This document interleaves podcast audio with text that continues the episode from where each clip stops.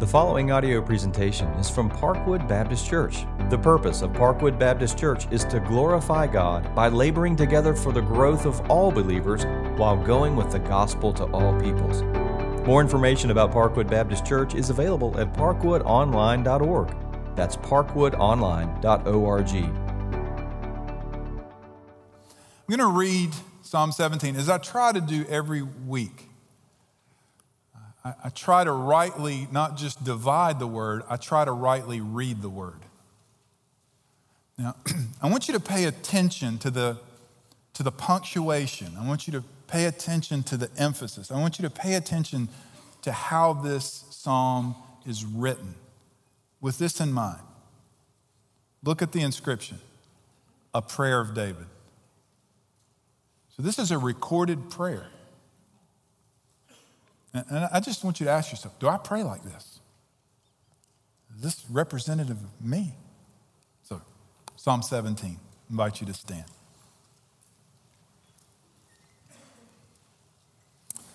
A prayer of David. Hear a just cause, O Lord. Attend to my cry. Give ear to my prayer from lips free of deceit. From your presence, let my vindication come. Let your eyes behold the right. You have heard my heart. You have visited me my night. You have tested me, and you will find nothing. I have purposed that my mouth will not transgress with regard to the works of man. By the words of your lips, I have avoided the ways of the violent. My steps have held fast to your paths. My feet have not slipped. I will call upon you for you will answer me, O God. Incline your ear to me. Hear my words. Wondrously show your steadfast love, O Savior of those who seek refuge from their adversaries at your right hand. Keep me as the apple of your eye. Hide me in the shadow of your wings from the wicked who do me violence, my deadly enemies who surround me. They close their hearts to pity. With their mouths, they speak arrogantly. They have now surrounded our steps. They set their eyes to cast us to the ground. He is like a lion, eager to tear, as a young lion lurking to ambush. Arise, O Lord, confront him, subdue him. Deliver my soul from the wicked by your sword, from men by your hand, O Lord, from men of the world whose portion is in this life. You fill their womb with treasure. They are satisfied with children. They leave their abundance to their infants. As for me, I shall behold your face in righteousness. When I awake, I shall be satisfied with your likeness. Father, teach us to pray. Teach us to pray rightly. Teach us to pray righteously. Teach us to pray according to your will. Teach this psalm to our hearts and to our minds now. We plead in the name of Jesus. Amen. You can be seated. Here's the main idea the Lord God is the Savior of those who seek refuge in Him. The Lord God is the Savior of those who seek refuge in Him. So I just want to ask you a question Where do you go in time of need? When, when things get hard for you? What is your first inclination? Where do you run to? How do you react? How do you respond? my early Christian life at the church I was a part of, there was a quartet of men who sang uh, old Stamps Baxter hymns. And they would mostly sing a cappella or sometimes with bluegrass instruments. And they sang this old song. The words went like this where could I go? Oh, where could I go? Seeking a refuge for my soul. Where could I go? Oh, where could I go? Where could I go but to the Lord? That's the heart of this psalm. David's answering the question of where we go when we are in need, when we're in need of refuge. This is the first time in the Psalms or the Psalter that it is explicitly explained to us a prayer of David. That's a part of the inspired text. God wants us to know that this was a prayer. Now we know that David is a man after God's own heart.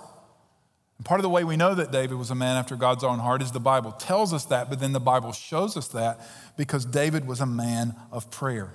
Now, this particular prayer reveals several things. First, it shows us that David, in this instance, is being wrongly accused and dangerously pursued. Somebody's trying to kill him. As a result of being accused and dangerously pursued, he is in anguish.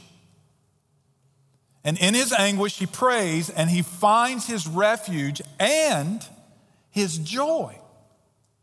He finds his refuge and his joy in the Lord. So let's unpack the psalm. First, David pleads his case before the Lord. David uses argument here. He uses logic, rational thought, seeking conclusion. I don't mean he's arguing with the Lord as if he's accusing the Lord of doing something wrong. He's making his case. This is the language of a courtroom, and it's emphatic language. Notice the explanation point after each sentence. It's not that David is on trial. What is happening is David has been wrongly accused and he's being wrongly abused and persecuted.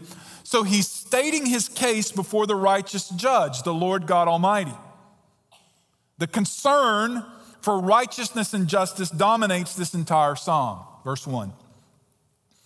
Hear a just cause, O Lord, attend to my cry, give ear to my prayer from lips free of deceit. Now, first and foremost, we see that he is dressing the Lord God Almighty, the one true God. Now, notice his repetition hear, attend, give ear. It's not as if God does not hear him. God does hear him.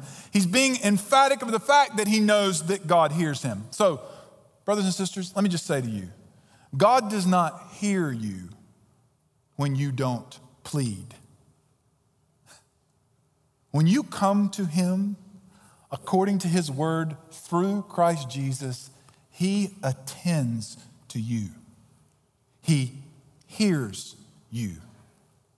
Attend to my cry, He says. This is the first time, we're now in the 17th Psalm. This is the first time this word's used. It's an intense word. It's the language of an intense expression. It can be joyful or it can be sad. Now, think about this with me. A cry is the earliest utterance you made. It's the first means of communication that you had in this world. You cried, and your parents responded. It's interesting that this is the word used, not just in this instance, but in multiple locations for prayer. Like an infant's cry, we, we come before the Lord. It's natural, it's, it's earnest. It's not that we're seeking elegant, eloquence, but it is eloquent before the Lord. It's a sweet sound to Him to hear His children cry to Him. So in this cry, He says, Hear a just cause. Literally, hear right or hear righteousness. Think about this with me. Right will never be wronged before a righteous judge. When you come with what is right before God, He will hear, receive, and act. Why? Because He is righteous. Now, He says, Give ear to my prayer from lips free of deceit. Does that make you uncomfortable? You say, well, I hadn't really thought about it. Let's, let's put it in this context. What if you're having a prayer group and somebody during their time of prayer out loud says, Lord, give ear to my prayer from lips that are free of deceit? What are you going to do at that moment? I'm going to be honest about me. I'm going to go, What'd you just say? I may not say it out loud. Excuse me? From lips free of deceit. Is David saying here that he lives in sinless perfection? Hear me, this is important. You don't get this, you turn this psalm on its head. The answer to that question is no. What David is saying is in this instance, this situation that he's dealing with, with the person who's accusing him and pursuing him, in this instance, he's innocent. Now, he states this and presses his integrity further. He says, From your presence, let my vindication come. Let your eyes behold the right. So, as I look at that, I, I, there's the thought that immediately comes to my mind because we're so scared of hypocrisy today. But we're so scared of hypocrisy, I think we're running from some of the truths of Christianity and we're avoiding some things that we ought to be embracing. So, if David here is being a hypocrite, here's what he's asking for he's asking for vindication to fall on himself. It's not as if he's controlling the Lord here. What he's doing is he's asking the Lord to make things clear. So think of Psalm 139, verses 23 and 24. I'll just quote it for you. Search me, O God, and know my heart. Try me and know my thoughts. See if there be any grievous way in me, and lead me in the way everlasting. Now, I've heard people who are not living for Christ or those who are living in sin make an appeal to God as if what they're doing is okay and God ought to avenge them. Now, if a hypocrite appeals to the Lord God, the searcher of our souls, when they are wrong, they are being insincere, insincere and profane.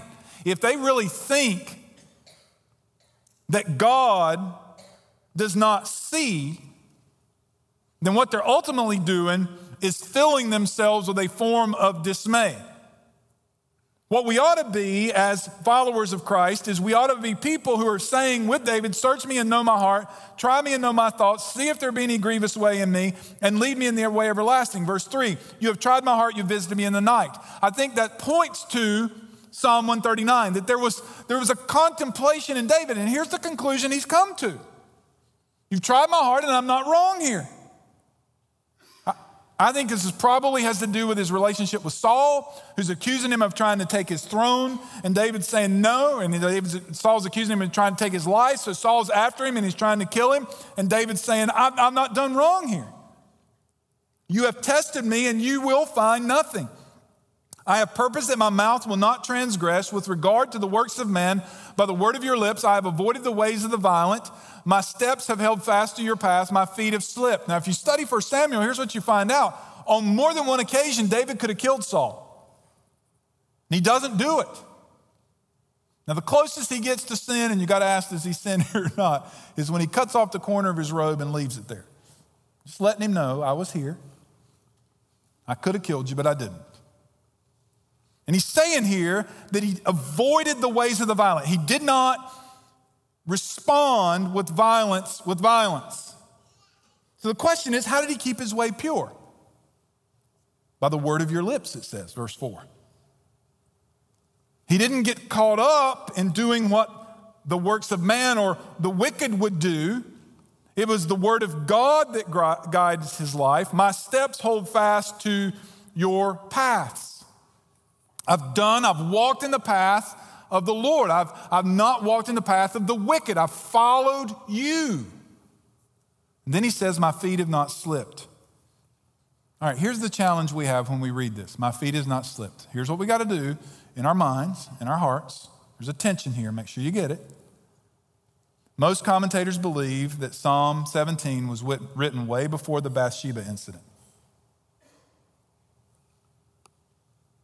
In this instance, David says his feet had not slipped, but we know, here's what we know David's feet are going to slip. He's going to sin. And he's going to write a psalm of repentance and the need for forgiveness. But here's what we must always remember we must always remember that David is a type. David is pointing us forward, he's pointing us to the king. And there is one whose feet never slipped. Now turn with me to 1 Peter chapter 2, and I just want you to notice in this text how similar some of the thoughts are to Psalm 17. I'm going to start in verse 22. This is speaking of Christ It says, Who suffered and left you an example that you might follow in his steps. He committed no sin, neither was deceit found in his mouth. When he was reviled, he did not revile in return. When he suffered, he did not threaten. So this is the things David's saying I didn't do. I didn't, I didn't get caught up in the, the language of going back and forth. And even though I suffered physically, I didn't threaten to suffer, cause suffering on the other side. It says, but continued entrusting himself to him who, what?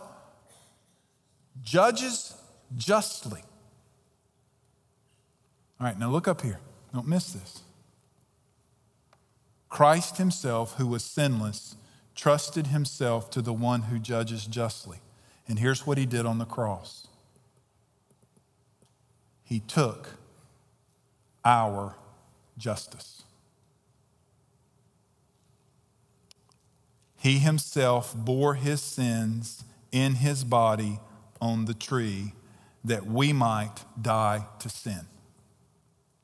Christ died in our place, the one whose feet never slipped, to pay the penalty of our sin that we might be saved. And here's what modern Christianity is leaving out the and. He died to save us from our sin and that we might live to righteousness. So, what are you saying, Pastor? Here's what I'm saying. I'm saying that we, in our pursuit of righteousness in Christ, ought to be praying prayers like David prayed. I think, I think we're hiding under this. Well, you know, God, I'm just a sinner saved by grace. I think what we're saying when we say to God that to God, we're saying, You know how I am. Wink. When what we ought to be saying in prayer is, Christ died for my sin and that I might live to righteousness. That I might live as unto Christ, that I might be able to say, You've tried my heart, you've visited me in my night, you have tested me, and God, you find nothing in this instance. I'm pursuing you. Now, here's the intent of the song before we move on. Just because we're pursuing God does not mean we will not face adversity. David's right here, and he's still surrounded and about to die. So, what does he do next? He seeks refuge. He seeks his refuge in the Lord. I will call upon you. You will answer me, O God. Incline your ear to me. Hear my words. David here confidently is praying, calling attention asking the Lord to answer. My question is how does he know God's going to answer him? The answer is in verse 7. Now, this is the core of the psalm. Wondrously show your steadfast love, O Savior of those who seek refuge from their adversaries at your right hand. So, David's prayer, get the sentence, I'll repeat it twice. David's prayer is an appeal to the character and nature of God, particularly his steadfast love, his covenant keeping love coming from the covenant keeping God. God established a covenant with David. From his throne, the Messiah was coming. God had promised this. He had promised his Hesed, his steadfast love, his unending, binding covenant love to David. And David knew this. And he's saying, even though, even though sometimes it appears that this, that this steadfast love is hidden, he's saying, Lord, show it. I know it's there. Show me your steadfast love. Show me your marvelous loving kindness. Show it to my mind. Remove my ignorance in this situation. Show it to my heart that I might be gra- grateful to you. Show it to my faith so that my confidence would grow. Show it to my actual experience. God, take away my fear. You're my refuge. You're my, you're my Savior. So, brothers and sisters, and for those who have yet to believe, Hear the covenant keeping Savior today. Hear him say to you,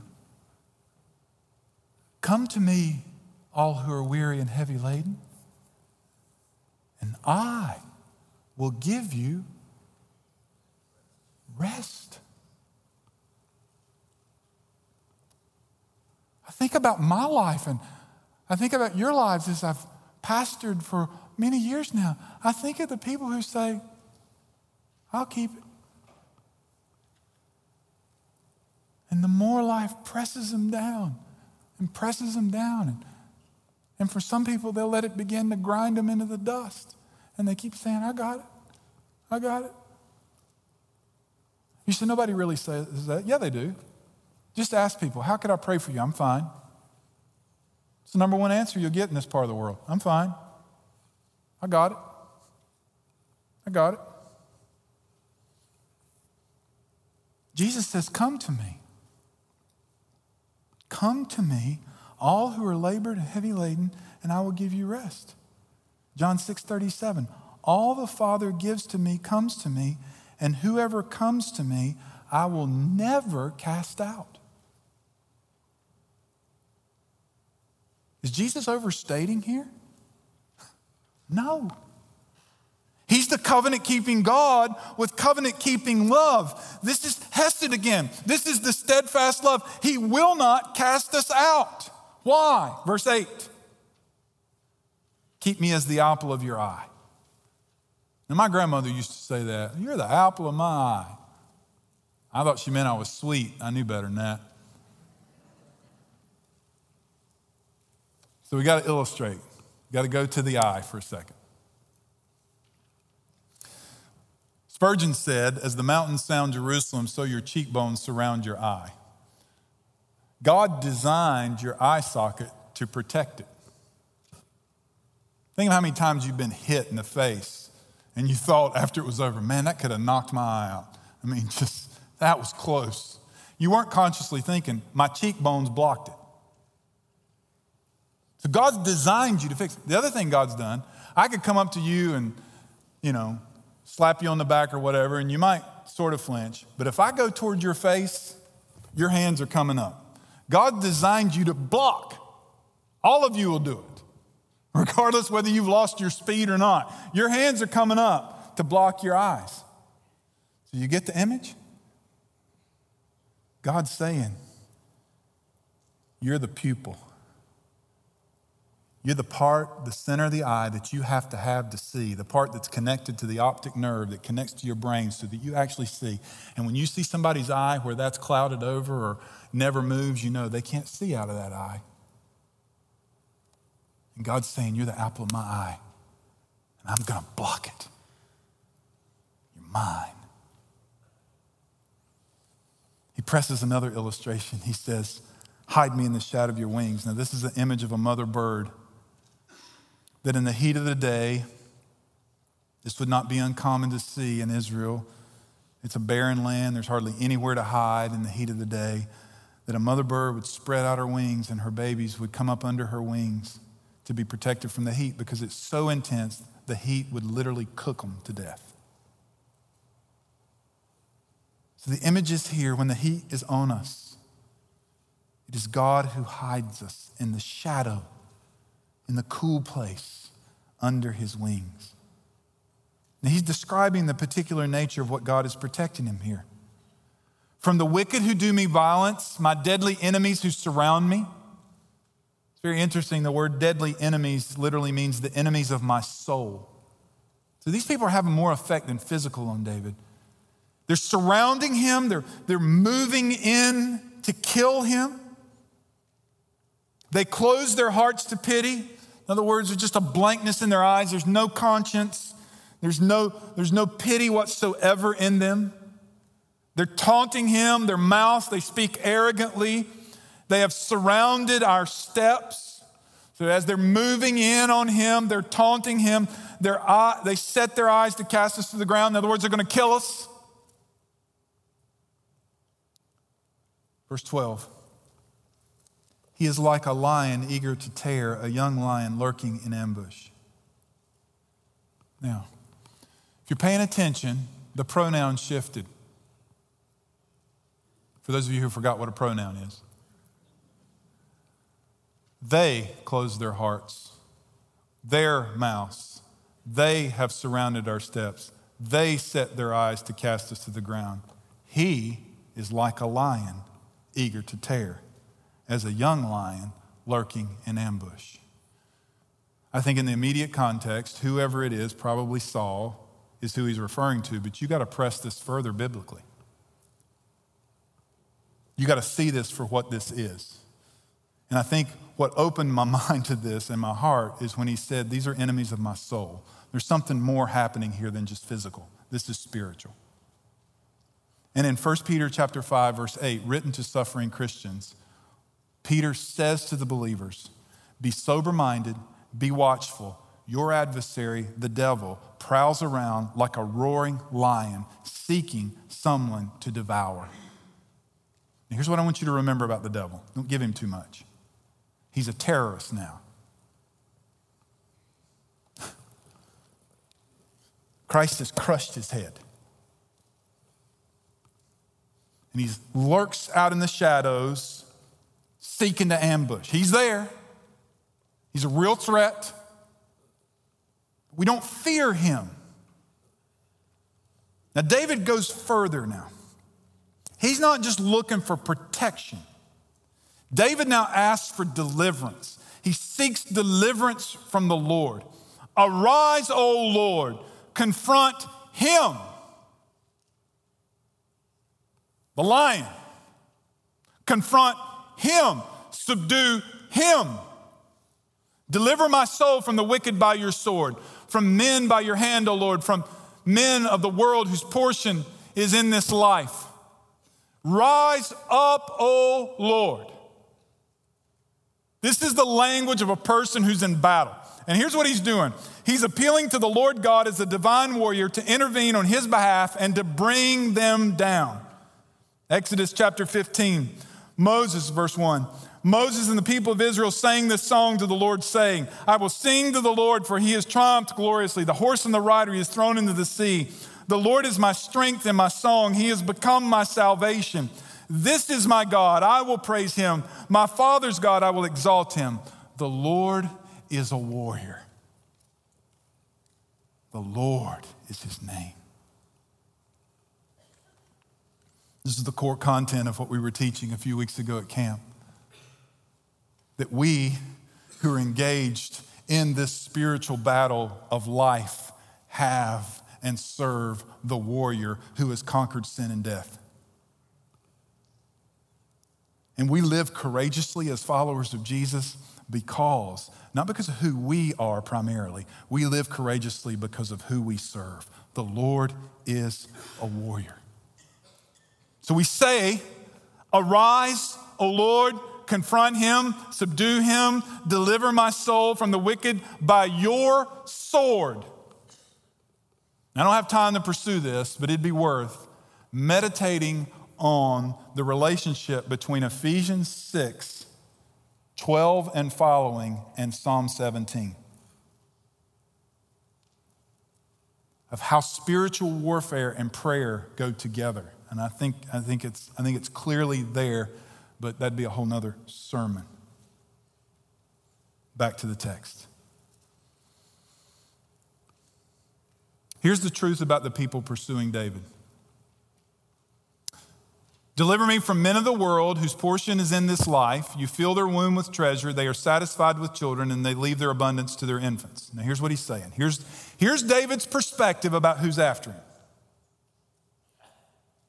These people of the world, they're getting all they ever going to get. This is it. What portion they get in this life is all.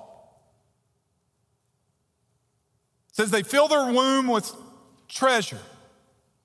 There's a lot written about what exactly what that means. Let's just say they're getting things. They're satisfied too easily. But he says they're satisfied. And here's what they're satisfied with some stuff, have some kids, pass their stuff to their kids. Their kids live for stuff. They get some stuff, they pass their stuff to their kids. So that goes. Just keep passing it on. Get some stuff, pass your stuff. I'll tell you something that'll sober you up. Uh, and I, am kind of weird and go to these things, but estate sales will sober you. One day, somebody's going to sell all your stuff. Your kids don't want all of it. They don't. Just think how much we live for the stuff, to give our kids the stuff, then they can get more stuff so they can leave their kids the stuff they don't want. We just keep passing this along. I have this conversation every year in this church. Let me just confront it a little bit. You can write me letters afterward, it'll be fine. Love to correspond with you about this. Some young person, because of we're a church that emphasizes the gospel, we're a church that emphasizes going with the gospel, inevitably young people are going to grow up in this church and God's going to call them to the mission field or to, to vocational ministry. And you're going to come up to me and go, which by the way, think of who you're talking to when you say this. Well, they're never going to have anything. Yeah, most of you don't realize how rude that is when you do that. But anyhow, you're never going to have anything. How my kids ever going to make money? And here's my response to you I've never done without. I've never had much. I never will have much, but I've never done without. God has always faithfully supplied in my life. And I just wonder how many of you are raising your kids like the world.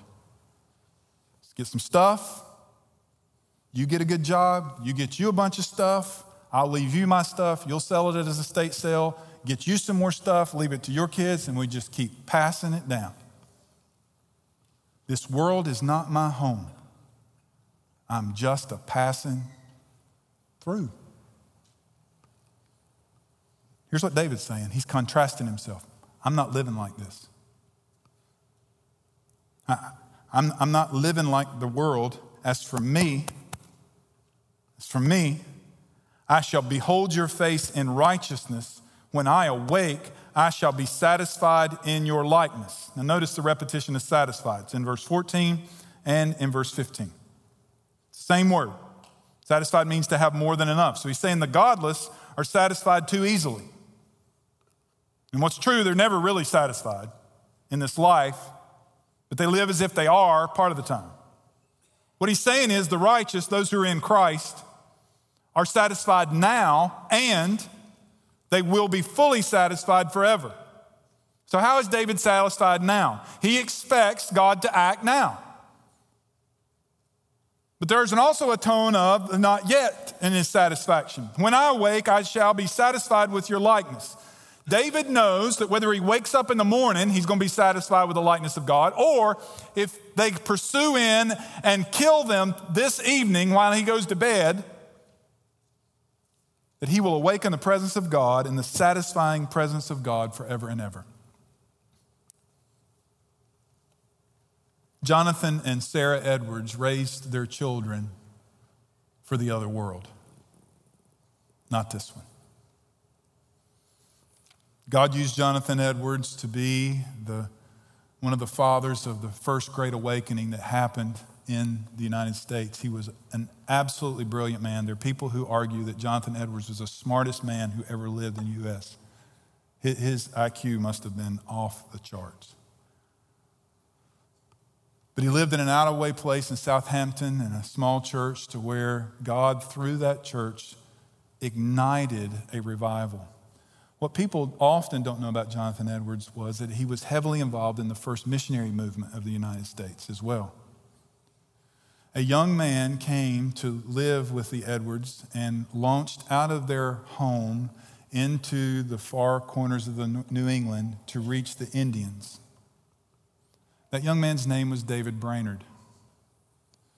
Uh, God used David Brainerd in some incredible ways he contracted tuberculosis.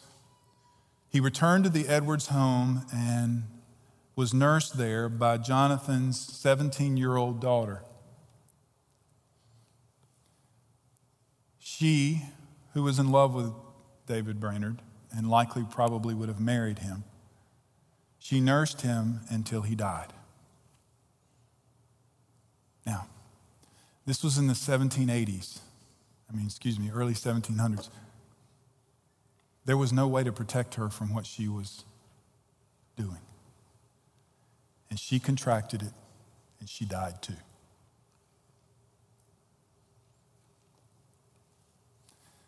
What do two grieving parents of a 17 year old and of a young man that had grown dear to their heart, what did they put on the gravestone of a 17 year old girl who nursed the man she loved to his death, never to marry him?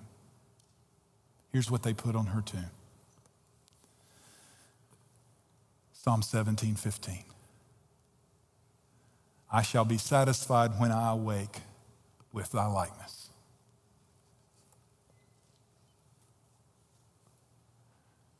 Here's what drove these two parents, and this is what they knew drove this young woman. It wasn't this world she was living for. Because there was something beyond this world she was living for. She lived in the here and now, not as if this is all there is. She lived in the here and now as if there's more.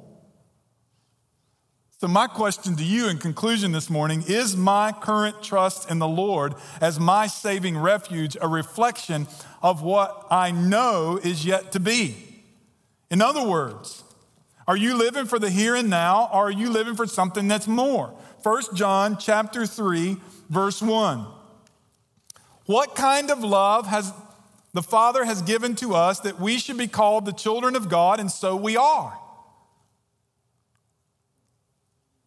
The reason why the world does not know us is that it did not know him. Beloved, we are God's children now.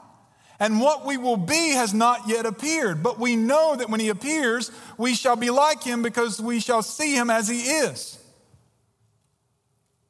And everyone who thus hopes in him purifies himself as he is pure. Now, if you get the argument that John's making here, he's saying there's something coming that we're going to be like him. When we see him face to face, we're going to we're going to awaken into his likeness. But now, right now, we are God's children. And because right now we are God's children and the hope of what's coming, we purify ourselves as He is pure. In other words, we live righteous. We should be praying as David prays here in Psalm 17, and we shouldn't be ashamed to pray it. Steve Lawson said of this text, he summed it up in one simple sentence The world is passing away, heaven is eternal, eternal, persecution keeps the perspective. You say, What? I'll repeat it. The world is passing away, heaven is eternal, persecution keeps the perspective. Here's what he's saying the thing that keeps our feet on the ground and our heart aligned with the things of God is difficulty. Difficulty reminds us that this is not all there is. And our thoughts toward what is to come are the hope that this one day will end. So, brothers and sisters, I say to you, living for Christ now in righteousness in the face of difficulty is the evidence of the hope that is yet to be. We live in the real now with real needs as we long for what is yet to come. We live in the now and we long for the not yet. I wish they were here today. A couple of them have gone to be with Jesus. I wish we had the old quartet. Two of them didn't sing on key. And I can hear them. Life here is grand with friends I love so dear. Comfort I get from God's own word. Yet when I face the chilling hand of death, where could I go but to the Lord? Where could I go?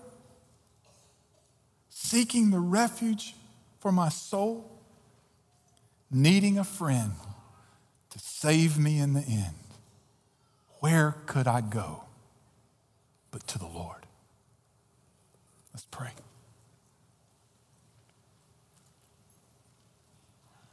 Oh Lord, I recognize that there are men and women in this room who don't know where to turn, who didn't know where to turn. And today, this has been a good word, a healing word, a timely word into their life, I pray that they will flee to you and look to Christ. For those who do not have the hope of salvation, I pray they would understand that their righteousness is not the basis of being heard, it is the righteousness of Christ. May they repent of their sin and trust in Christ as their Savior and flee to you. May we all hear the tender words of the Savior Come to me, all who are weary and heavy laden, and I will give you rest.